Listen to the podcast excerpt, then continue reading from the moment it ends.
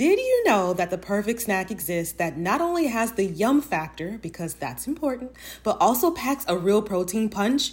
I'm talking about Wonderful Pistachios, a complete protein providing all nine essential amino acids. Wonderful Pistachios is one of the highest protein nuts. Each one ounce serving has six grams of protein, giving you over 10% of your daily value. Now, that's a snack you can feel really good about. It's hard for me to currently pick a fave because they have several flavors to choose from, including no salt and jalapeno lime options. But if I absolutely had to, I'd say I'm in my no shells wonderful pistachios sea salt and vinegar era. It's the ultimate snacking solution for when you need a quick, convenient, and tasty boost of pistachio goodness straight out of the bag. Whether you enjoy the ritual of cracking open each nut or you lean towards the ease of no shells, Wonderful Pistachios has something for everyone. It's time to elevate your snacking game with Wonderful Pistachios. Visit wonderfulpistachios.com to learn more. At Parker, our purpose is simple. We want to make the world a better place by working more efficiently, by using more sustainable practices, by developing better technologies. We keep moving forward. With each new idea, innovation, and partnership, we're one step closer to fulfilling our purpose every single day.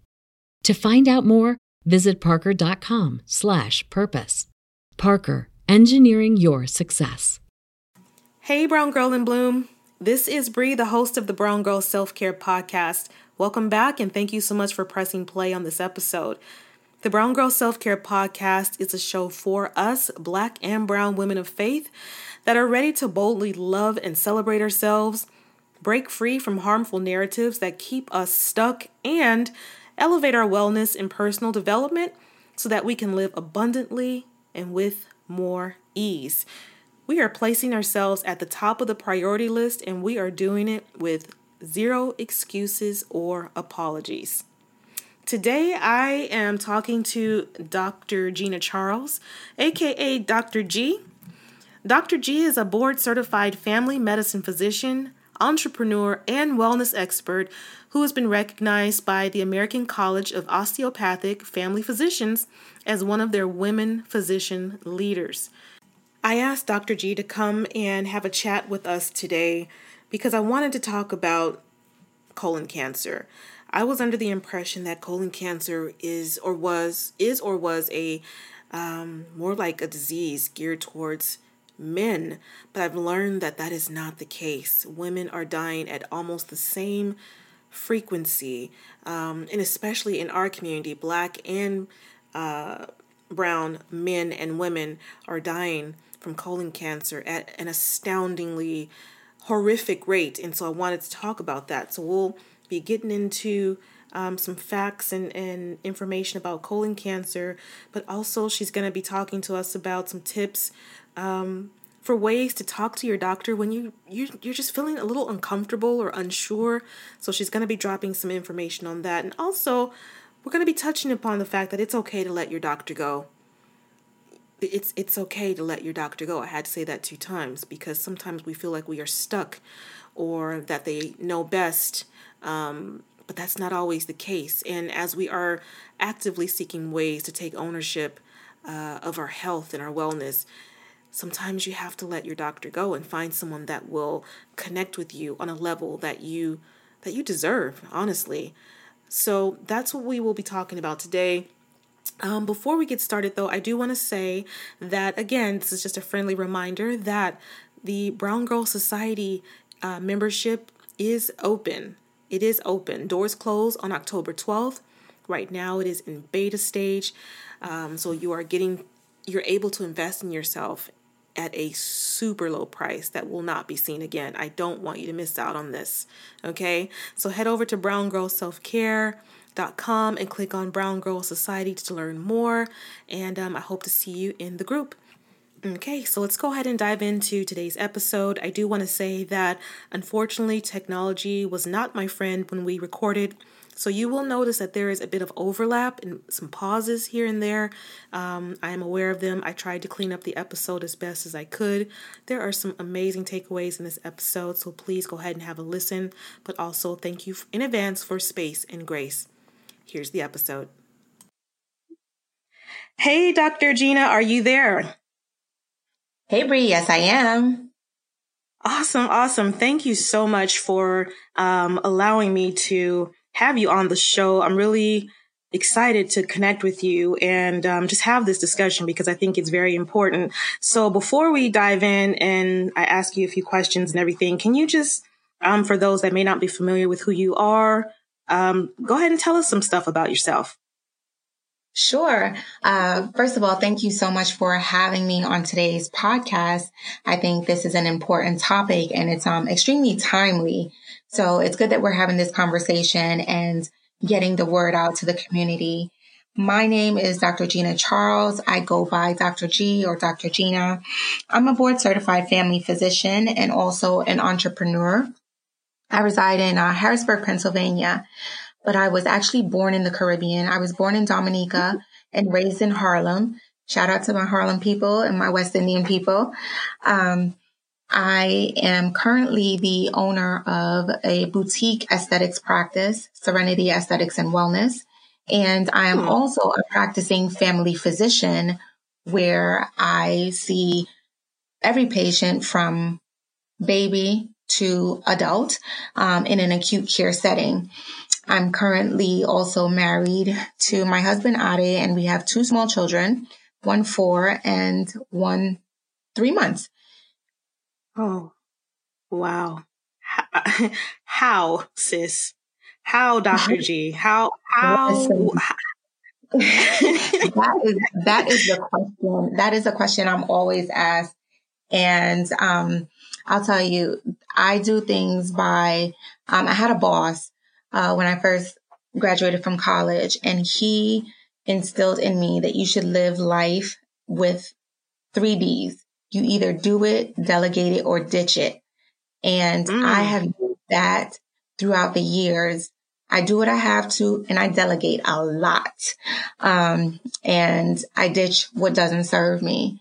So, you mm-hmm. know, with all the hats that I wear practicing medicine, being an entrepreneur, owning two companies, because I also have a wedding company with my husband, um, having these two small children, um, still trying to make time for self care for myself. And of course, yeah. making time for to be a wife. You know, you still got to work for your husband. Um, I definitely. I you got to make time to work for your husband. Yes, ma'am. Yes. Okay. yes. Look, everybody, look, you have to make time for your children, make time for the husband, um, make time for yourself, make time for your business, make time for your job.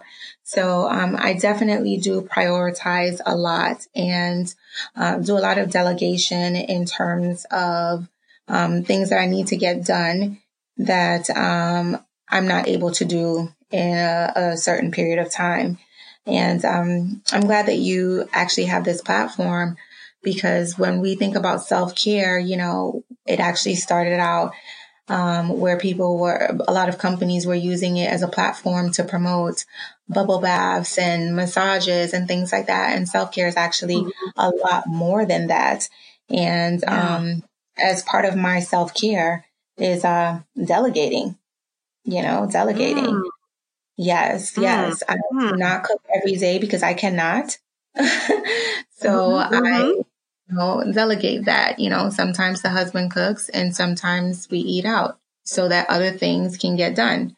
You know, um, I think it's important as women that we realize that we can't do it all.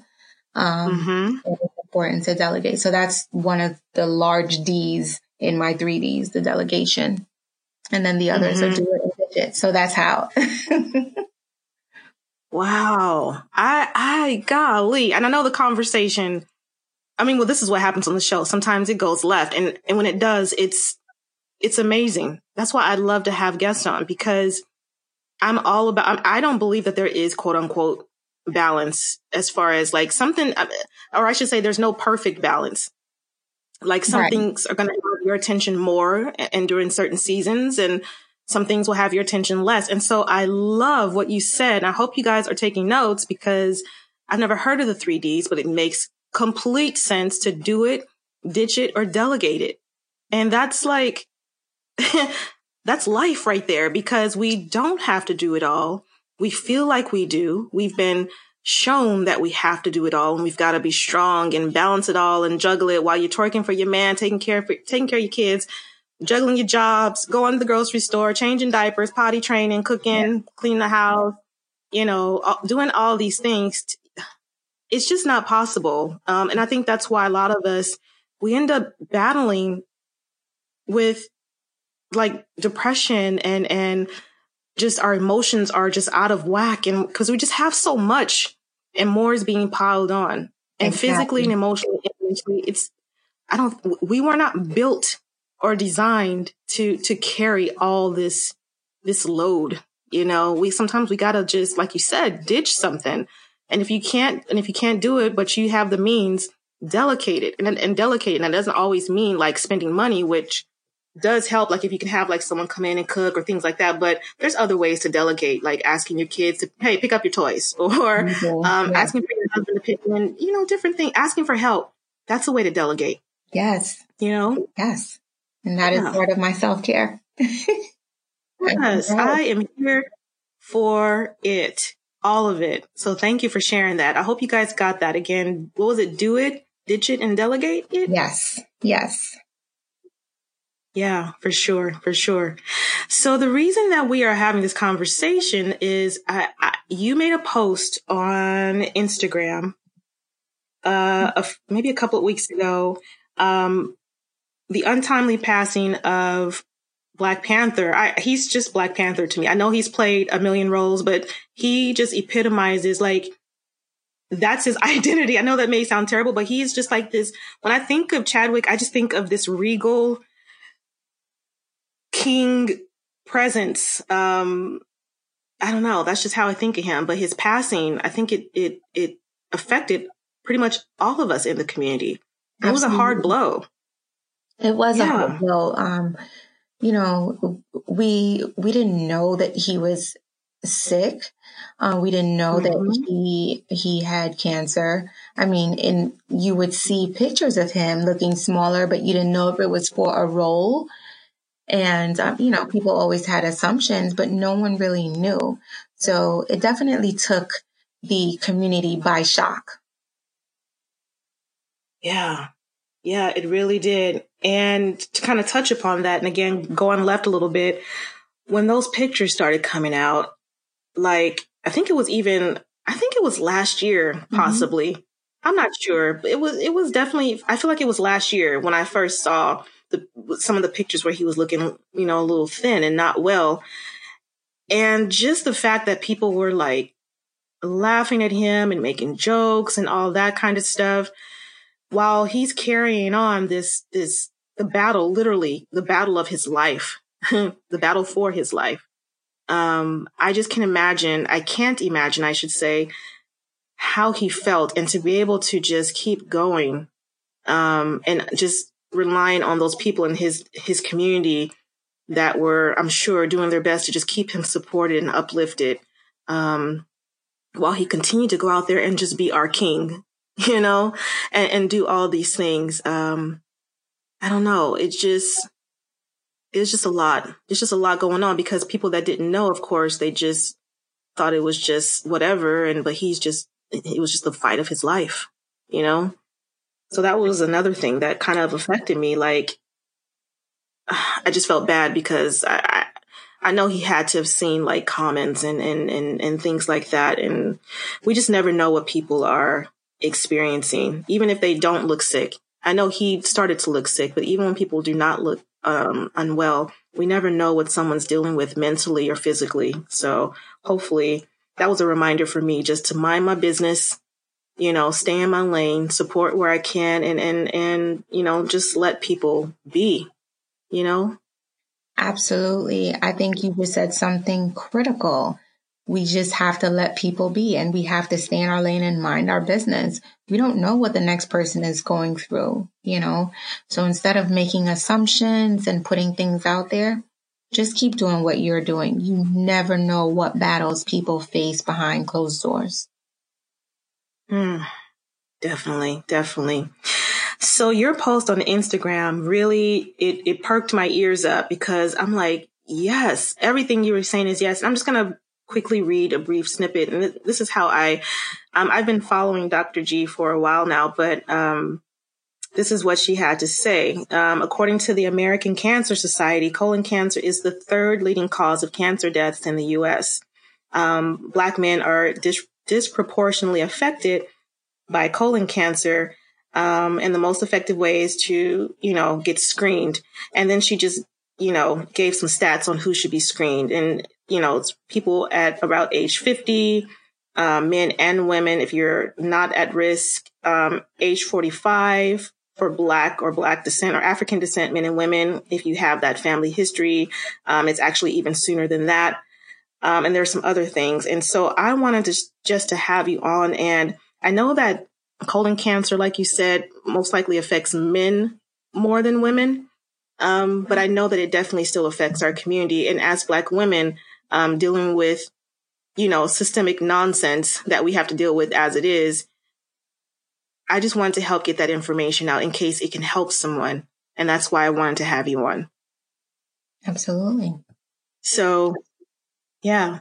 So let's, I wanted to ask you a few questions. And I know that some of these are basic, but um, I just, you know, want to kind of just make it plain as, as my mama would say. I just want to make it, make some stuff plain. So if you don't mind, um, can you just tell us, like, first of all, where is the colon and like what does it do? Sure. So uh, the colon is basically our large intestine. So it's actually part of the digestive system. So you think about when we eat food, food goes into our mouth, um, travels down our esophagus, goes into our stomach, then our large intestine, and then, uh, sorry, our small intestine, and then our large intestine. So the large intestine is the colon. Mm-hmm. And the the purpose of the colon is to reabsorb water that's digested, um, water from digested food, basically to keep the body from becoming mm. dehydrated. So the colon is actually reabsorbing this water and the digestive food is further getting broken down. And then the colon actually moves, um, the leftover food, which is waste, um, into the rectum. And then we expel mm-hmm. that waste, which is stool via the anus. Mm, okay. So I, you know, I, I perked up again when you said um, water. I, I did not know that. Honestly, I did not know that. So I would assume this is another reason we should make sure that we stay hydrated or to drink our water as often as possible because I would assume it helps with like digestion. I know, of course, with like flushing waste and stuff like that, but would, would you agree with that? I would agree 100%. Yes. You definitely want to stay yeah. as hydrated as possible. Um, you want your organs to be able to reabsorb water because water needs to be filtered throughout the body, right? Water is actually helping mm-hmm. um, things maintain their physiological processes. When you are dehydrated, some of those organs uh, start to experience the same dehydration and start to function differently because it goes into a sort of flight or mm. fight mode. So we definitely want to maintain that hydration in our body. So number one take home, drink lots of water, guys. Hmm. Hmm. Okay. Look, see, this is this is why I'm glad you're here because I'm learning some stuff. You know, this is great. Hopefully, you guys are taking notes as you're listening to this because she's gonna just cover some basics, and I, this is stuff that we need to just either be reminded of or learn for the first time. It's it's definitely self care is taking care yes. of your body. And a part of taking care of your body is just learning how it functions and what things do and, and, and all that kind of stuff. So this is perfect. Um, so again, I think I mentioned this before, but I know that colon cancer is generally regarded as like, you know, the um, a man disease. Um, but would you find that women are being affected by colon uh, cancer? Yes, actually, women are being affected by colon cancer as well. And um, after Chadwick passed away, I was um, I did go on to the CDC and I was reading some of the stats, and they actually mentioned that um, one in forty one Black males die from colon cancer, whereas one in forty four Black females die from colon cancer. So that's one in forty one versus one in forty four. That's a close number too. So right. our women are definitely being affected. So this is this is something that is affecting our entire community. Um, of course, we do obviously see it more in Black men, but it has to be addressed with the entire community. Mm-hmm. Wow. Thank you for that stat because that is like a clear indicator to me that it is not just, you know, mm-hmm. a man's disease. And that's how I was looking at it. I, I, I was not aware that really those numbers are, they're very close. They're very close. Wow. So since this really isn't just a man's disease, this is, this, this is, this is like a, obviously a very serious thing.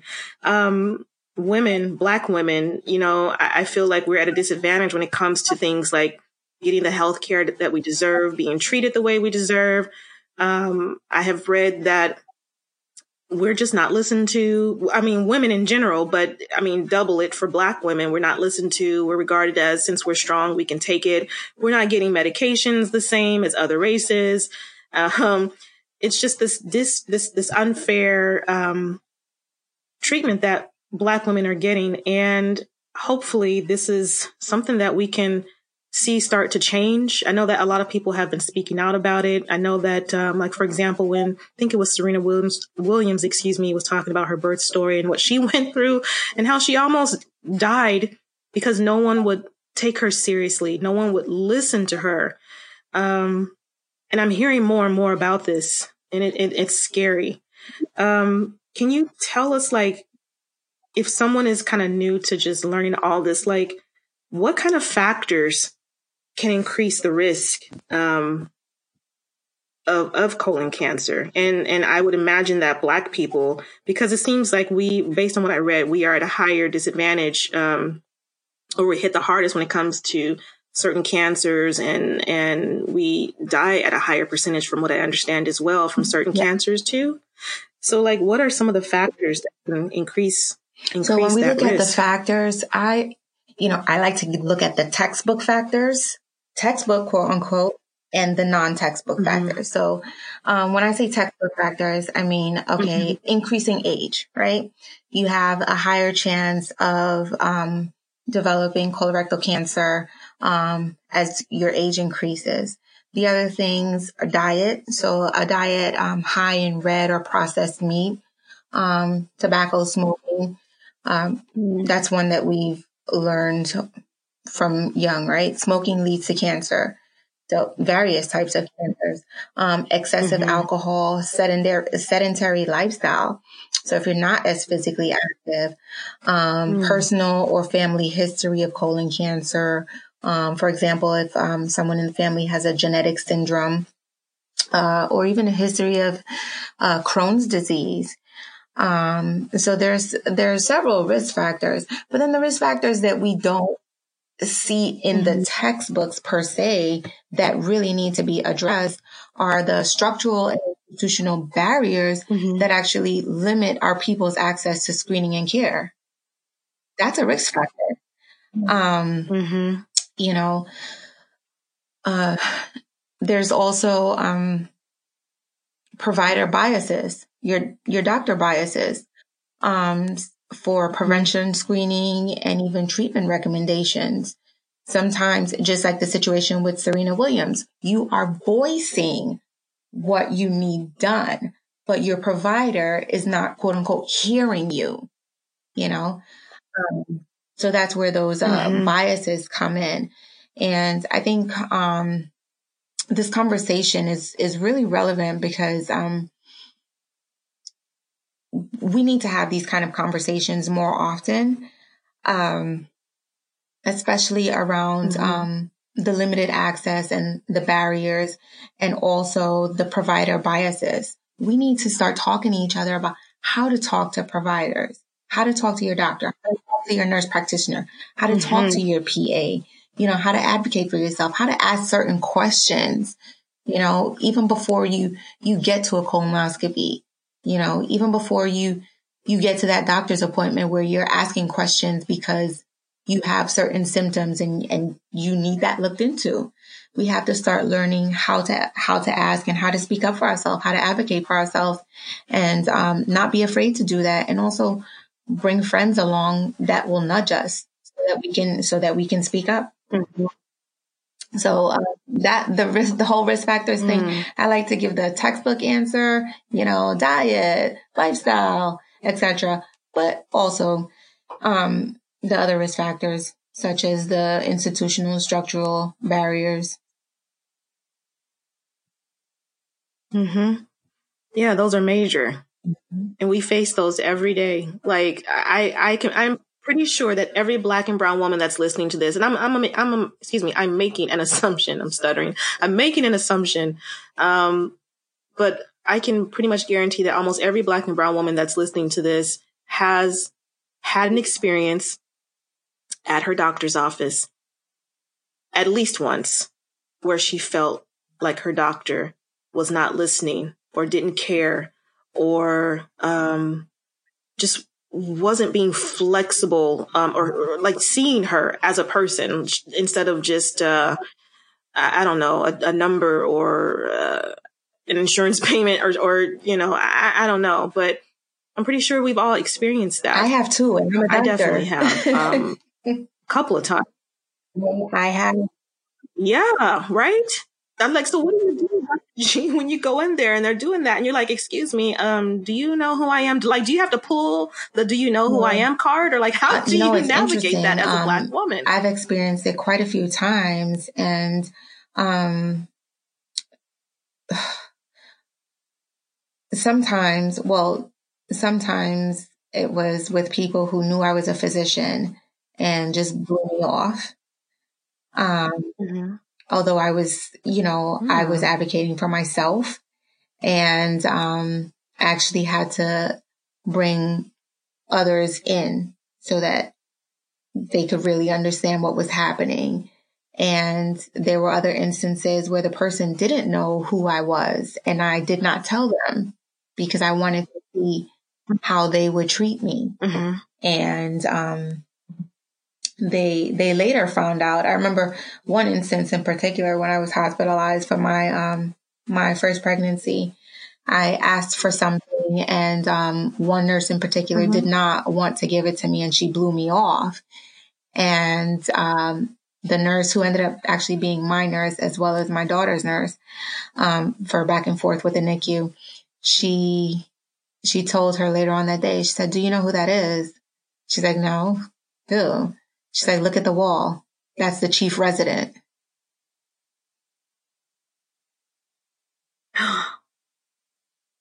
wow. Whoops. So wait, yeah. was, was this in your hospital? And I got to go kind of Grey's Anatomy here since I'm not a professional, but um, so you're the chief resident, so you're like in charge of. Okay, so what's the chief resident? Because again, I only have a Grey's Anatomy background. Are you like right. the Bailey Miranda? The, Is that a chief resident? Bailey of my program. Who showed you that it was okay to aim high and go for your dreams while also just being yourself? For me, it was radio host Big Boy, Oprah, and KTLA news reporter Gayle Anderson. In part, these people are the reason why this podcast specifically exists. This is the power of Black representation in media. The next generation of influential Black voices can be found on NPR's new collection, Black Stories, Black Truths. Black Stories, Black Truths is more than a podcast. It's a celebration of Blackness from NPR where every voice is as distinct and nuanced as the Black experience itself. In this collection, you'll find stories of joy, resilience, and empowerment, each episode a living account of what it means to be Black today. From the intricate narratives of The Wire to the wisdom of Michelle Obama and the urgent call for reparations, Black Stories, Black Truths really is the truth. Space wasn't always made for our perspective, so NPR's new collection is necessary as it celebrates the richness of the Black experience.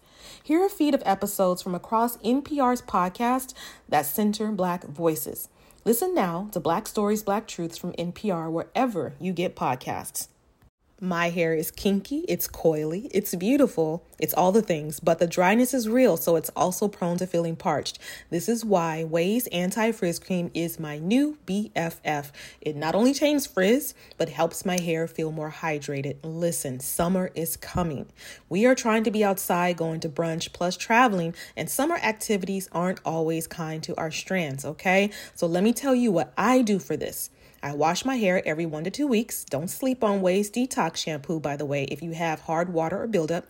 I detangle, I smooth in a little of the Ouai anti frizz cream, then shingle in my natural gel. My hair is frizz free, it's hydrated, and it's cute for days. Love sleek styles? Ouai's anti frizz cream works as a heat protectant up to 450 degrees as well. Frizz free up your schedule with Ouai. Go to T H E O U A I dot com and enter promo code self care for 15% off any product. That's T H E O U A I dot com, promo code self care. Feeling more grounded and relaxed is Black Girl Peace for me. And so I really need that while doing things like uh, tackling my to do list, or even braving this crazy LA traffic. If you know, you know. So, something that helps me tap in is Recess Mood. It's a delicious sparkling water made to enhance your relaxation time and mood without any alcohol involved. So, what you will get instead is real fruit, mood lifting magnesium, and stress balancing adaptogens. And again, no alcohol, plus no added sugar. So I've tried all the flavors and I really, really like strawberry rose. It's like um, a little burst of peace in the middle of chaos because again for real, navigating this Cali traffic is insane. Now, recess mood is not only my go to for staying balanced while on the go, but it's also good for chilling at home too. It's like having a little slice of relaxation right in the palm of your hand. So, next time you need a little pick me up without the alcohol, without the hangover, give recess mood a shot. It's been a fantastic addition to my routine. You deserve a healthier way to unwind. Head to takearecess.com forward slash self care and get 15% off Recess Mood, your go to alcohol replacement. So I was the senior resident of my program, but she, you know, I, I definitely didn't look like I did in the picture. Um, I, I was preeclamptic and swollen mm-hmm. in the hospital, but you know, it's just interesting the way people treat you when they don't know who right. you are. But, um, I didn't tell her and a lot of times I don't like to tell people because I want to see how you're going to treat. Mm-hmm.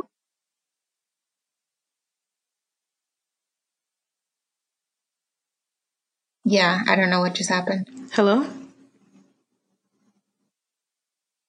Yeah, I don't know either. So that's oh, okay. That, Keep that going. That.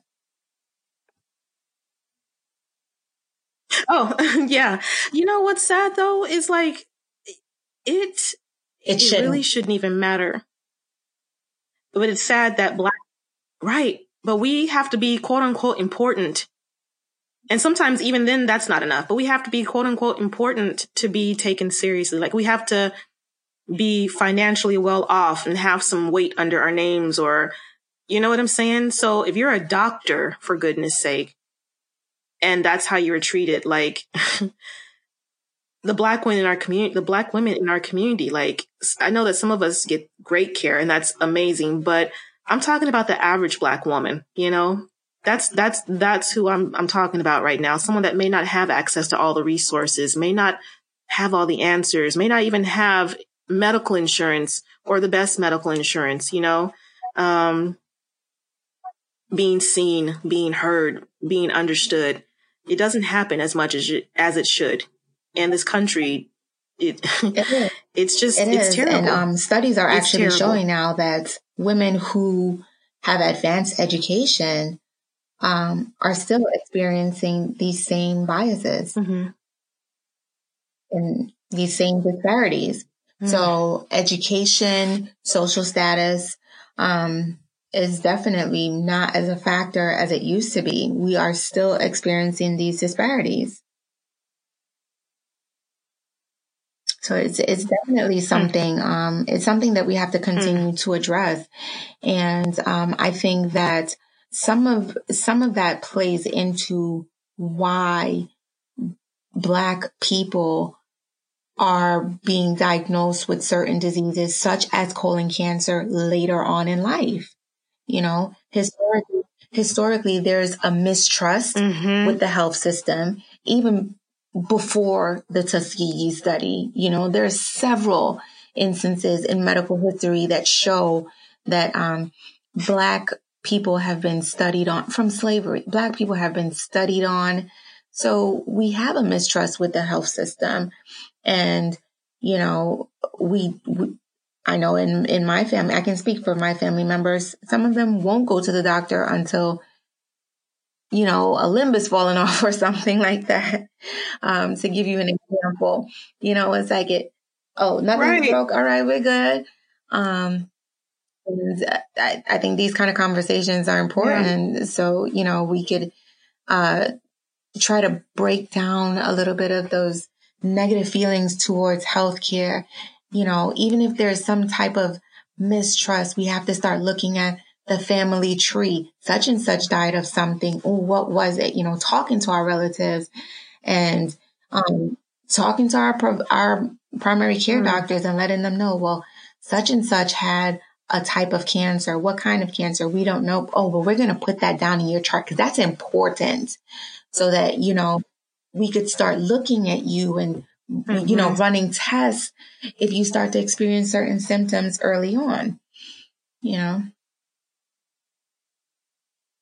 Hmm. Yeah, that is definitely important. Definitely important, and that that just kind of makes my mind go left as it always does, and um, just makes me it reminds me that some of us don't even have like a strong family history. Absolutely. You know, um, we, we, we don't, we don't know like what our great grandmama had or, you know, things like that. We don't, we don't know our, our, our history like some other people do. We, we don't have access to that. So that's another thing that kind of makes it hard. Um, when we're trying to take care of ourselves and take care of our health because we don't know what that history is. We think it's just something that may have popped up. But had we known that on my daddy's side, that my great grandma had, you know, whatever, breast cancer or, or I don't know, whatever, um, or dealt with mental, uh, a mental illness, you know, um, that would be good to know because that history is there. Absolutely. We don't have access to that. Definitely be asking about. I mean, yeah. we don't have access to certain yeah. things, but um, I realized that the more I speak to certain relatives, I find out a little bit and a little bit, you know. Um, I, I wish, I wish I knew more, you know. I, you just mentioned great grandparents and great great grandparents, and I'm thinking about even grandparents, like just knowing more about their history. Mm-hmm. Um, we we don't, yeah, we don't, and I know I can, again, I can speak for my family. Mm-hmm. I love to speak from a point of experience. Um, cancer is not always a word that we say yeah. so freely. You know, sometimes um, Uncle such and such was mm-hmm. sick. Okay. Okay. What, you know, can mm-hmm. you, can you expound on that? What did Uncle such and such have? Well, you know, Mm-hmm. We need to start having these real conversations with families um, because we can we can find out a yeah. lot more. I remember my grandfather. Um, I, I, had to find out from mm. uh, my mom and my mom's sister. Um, just asking more questions, more questions. I, I was able to find out about different diagnoses that my grandfather had, but it wasn't information that was readily available. I had to dig and pry. Mm you know, um, and mm-hmm. it brings up how much, how much does this information mean to you? How much, how much does this information mean mm-hmm. to you? Mm-hmm. So, mm-hmm. um, you know, like when Chadwick passed away, I, I sat there and I, I had so many questions in my head. So, mm-hmm. and, you know, I, I don't know his family history. I don't know anything mm-hmm. but what the, what the media tells us. But you know, you you just sit and wonder, and you just have so many questions. Right. Um, so it's it's definitely important to uh, talk to our families. And I know sometimes I go off into the left, but um, try to bring it back. that was good. Good. I love having conversations like this because I just learn so much. But you're right about um, you hit the nail on the head because usually what do they say? Oh, grandpa so and so, he had, he had the sugars or the sugar or whatever they say for diabetes or whatever. Um, like what? And then like in my family personally, um, like I couldn't tell you anything about my dad's side. Nothing. I can't tell you about him. I can't tell you about his mom.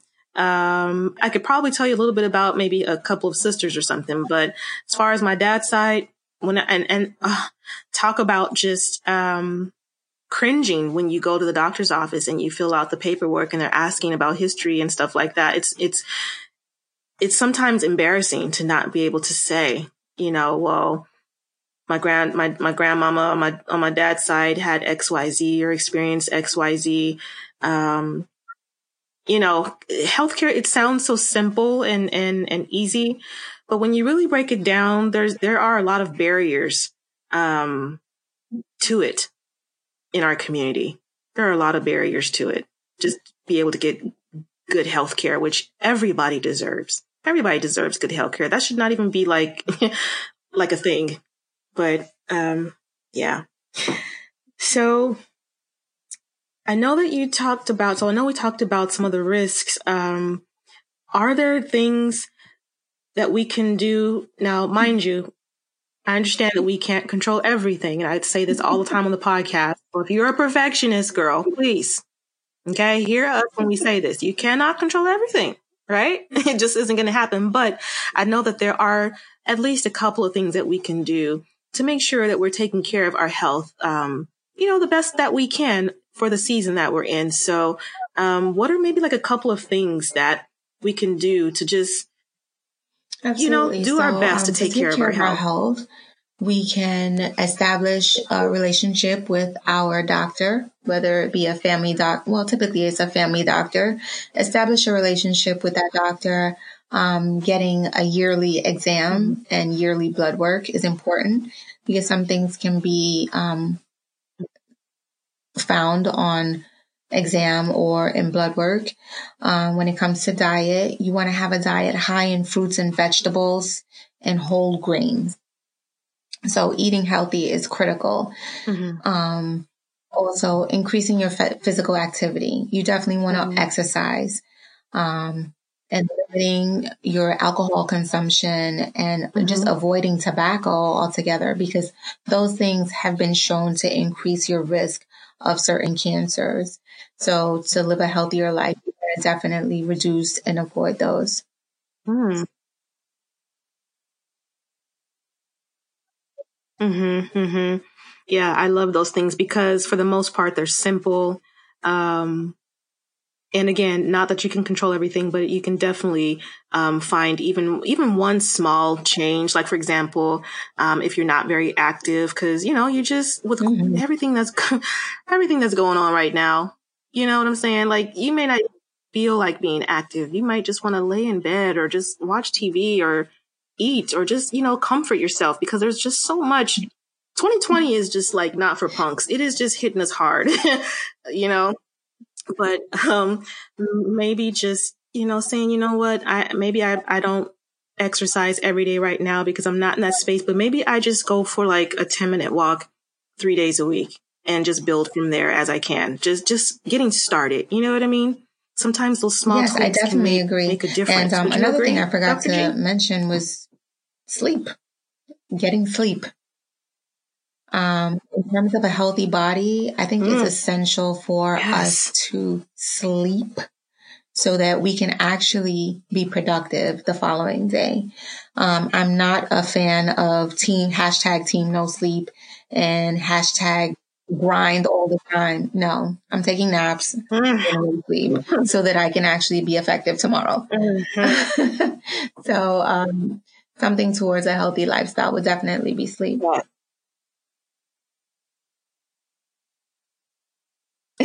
Yeah, absolutely. So see, team naps. It's okay.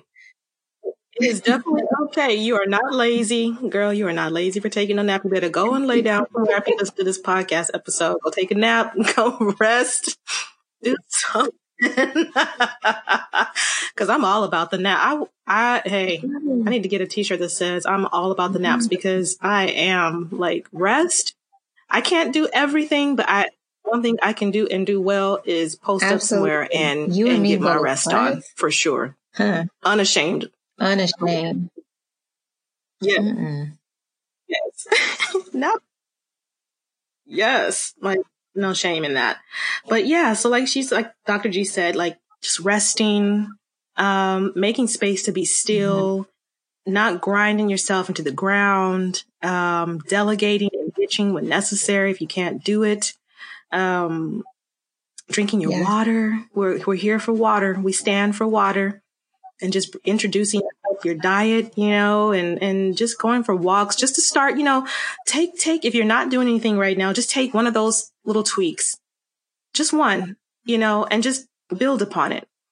And when you're ready, add something else. Like it doesn't have to necessarily be, oh, I got to do 15 things a day to say I'm taking care of myself or to practice self care. You know what I mean? You got to just start with one thing. Just one thing. Yeah. So, um, I wanted to also ask you, um, well, actually, I want to ask you two things. I wanted to ask you, how can we advocate for ourselves? Like, is there like one, maybe just one suggestion, um, that might be helpful for someone that feels like they just don't really know how to advocate for themselves when they're in front of a doctor. They don't know how to ask questions or they feel uncomfortable or they're scared. Like, is there maybe like a tip sure, or two that you can, um, can give us? One thing you can do is if you are uncomfortable or afraid talking in front of your doctor, maybe bringing someone with you, someone who you trust, and um, having that person come to the appointment with you um, mm-hmm. as a support. I know that, uh, you know, sometimes when I have patients and they bring mm-hmm. a family member, it kind of softens the visit a bit because the family member is encouraging them and nudging them to say what they want to mm-hmm. say. So having, having someone with you, um, may be a good support yeah. so that you can start to ask the questions that you want to. And sometimes you may get nervous and cold feet but guess what? The person who's next to you may start to speak up for you. You know, mm-hmm. I've had that happen where my patient is quiet and the person mm-hmm. who came with my patient says, well, Dr. G, and then they go into starting to ask the questions or mention the concern. You know, I, I know, um, we're talking about colon cancer. I just want to m- mention this. I've had patients who the wife brought the mm-hmm. husband in because the husband was showing symptoms like rectal bleeding. And the husband was ashamed to even say he's having rectal bleeding. Mm. But the wife or significant other mm-hmm. brought him in and she voiced that, well, he's not going to say anything because he's embarrassed, but I'm going to tell you he's having some bleeding. So, you know, having that support person go mm-hmm. with you is critical. I think that's one way that we can advocate for ourselves. Hmm. Hmm. Yeah, that's a huge way. That's a huge way because you can have that like that buffer, like you said, like someone that's just you know they have your back, they want your the best for you, and I think sometimes doctors even maybe it slows them down a little bit mm-hmm. to have that extra person in there. I know that they're busy, um, and they have a lot of people to see, but when I've had someone there with me, it seems like the appointments just flow yeah, a little bit differently. Somebody else has eyes on That makes any sense. So yeah, I think that's a really yeah, yeah, yeah. I agree. So that's a that's an excellent takeaway. Um, what do you feel about like jotting down questions before you go in? Would that yes. help the doctor and yes. and you have a better and appointment? I am Oh, I'm so happy when patients come in with their little note card or a sheet of paper. Everything that you wanted to tell me that you experienced the last two weeks, you know, something happened and you write it down. We'll address it at that visit. Granted, I don't mean write down 16 things, you know, just a couple of points that that, that you, you want answered.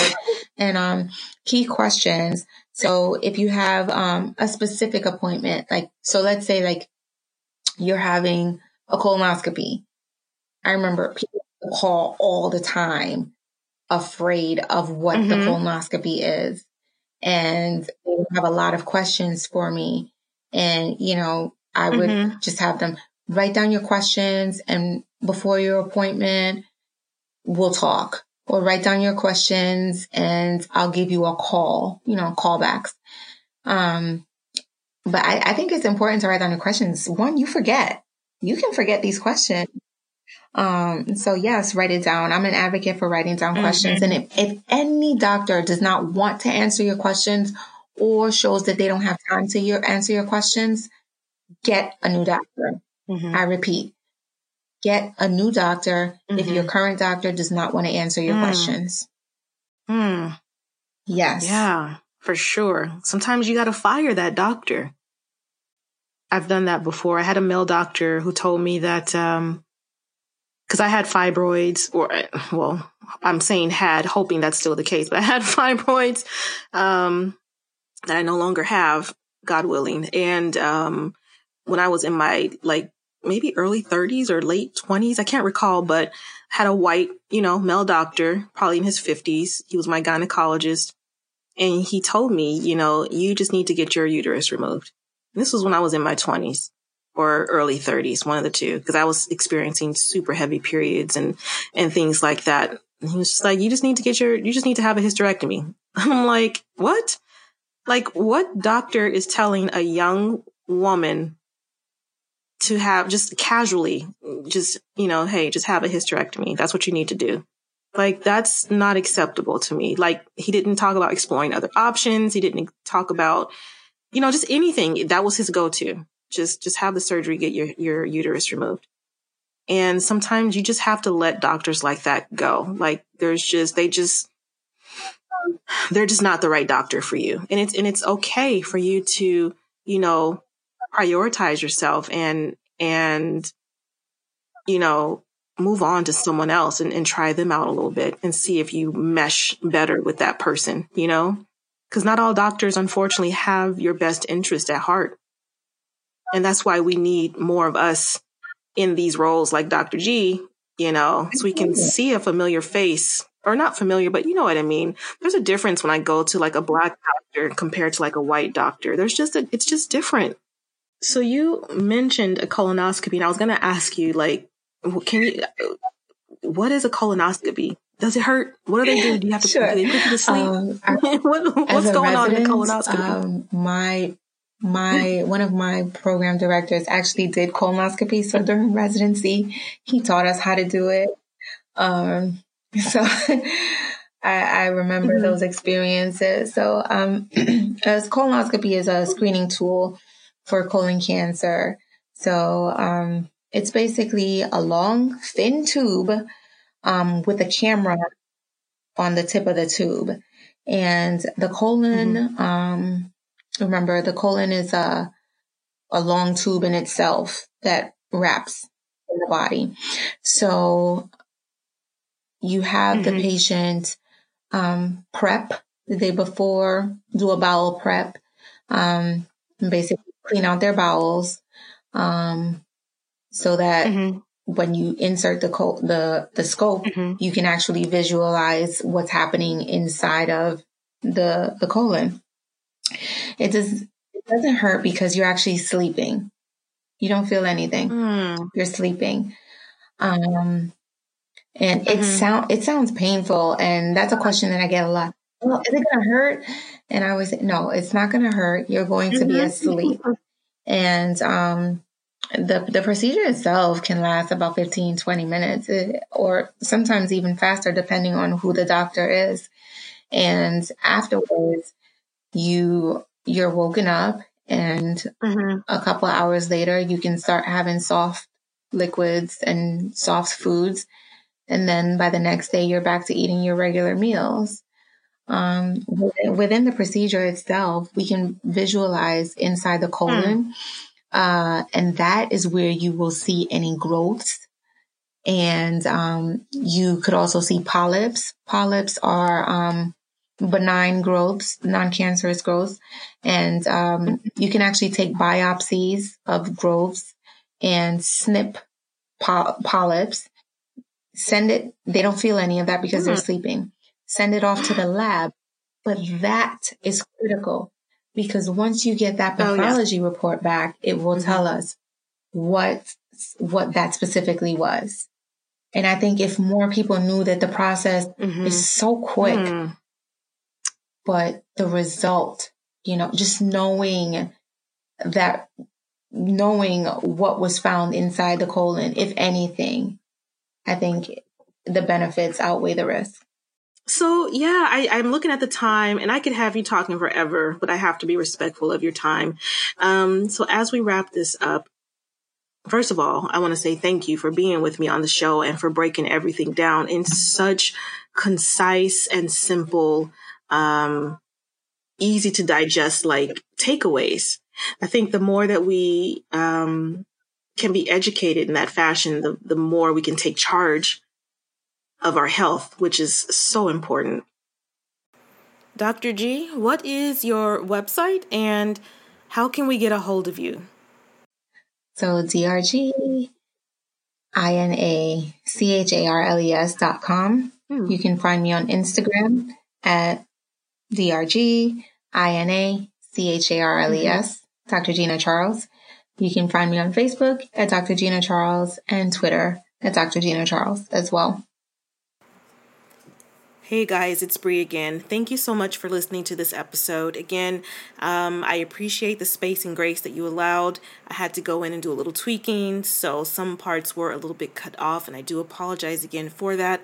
But if you'd like to reach Dr. G or um, Dr. Gina Charles, I am going to put again all of her information in today's show notes, which you can find at browngirlselfcare.com. Have an amazing week. Thank you so much for listening, and I will see you next Monday.